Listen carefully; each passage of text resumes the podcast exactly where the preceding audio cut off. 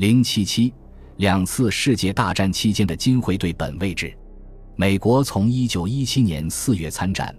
到一九一八年十一月停火，仅参战一年半。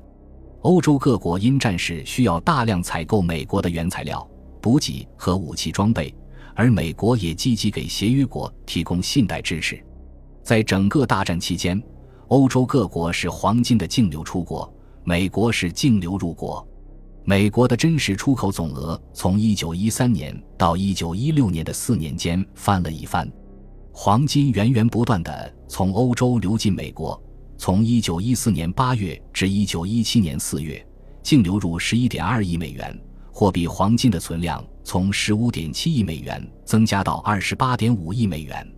战争结束时，国际金融中心已经从伦敦转移到了大西洋彼岸的纽约。第一次世界大战历经四年零四个月后，终于停火了，战场又转移到凡尔赛合约的谈判桌上。战后的各国各有各的问题，英国央行行长急于保住英国世界金融中心的地位，因此希望尽快恢复因战争而废止的金本位。从一九一六年一月十三日到一九一九年三月十九日，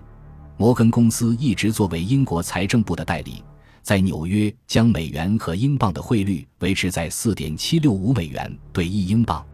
然而，既要进口大量战争所需的物资，又要保持币值稳定的双重目标，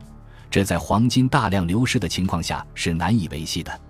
英国的通货膨胀已经导致战后英镑在外汇市场上实际的汇率跌至三点五美元兑一英镑。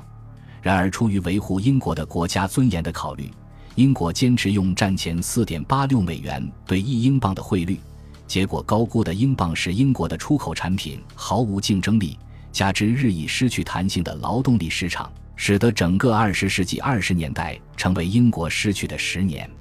德国因战败赔款而无节制地印发德国马克，给战后的魏玛共和国时期带来了令人绝望的恶性通货膨胀。面对凡尔赛合约的严苛赔款要求。德国央行当务之急就是恢复德国马克的币值稳定。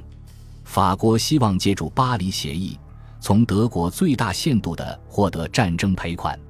在从德国获得赔款进度并不如愿后，法国派军队占领了德国的鲁尔工业区。结果，鲁尔区德国人的不合作更使赔款大打折扣，而法国支付占领军的费用又成了一笔额外的高昂支出。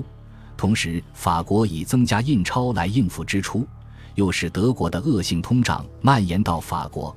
希特勒则在鲁尔危机中孕育着他的权力基础。美国同样希望用凡尔赛合约来保证战争赔款，同时确保战胜国的现金流能力，这样美国就可以继续贷款给欧洲进行战后重建。第二次世界大战就在各国这种各说各话的经济算计中酝酿着。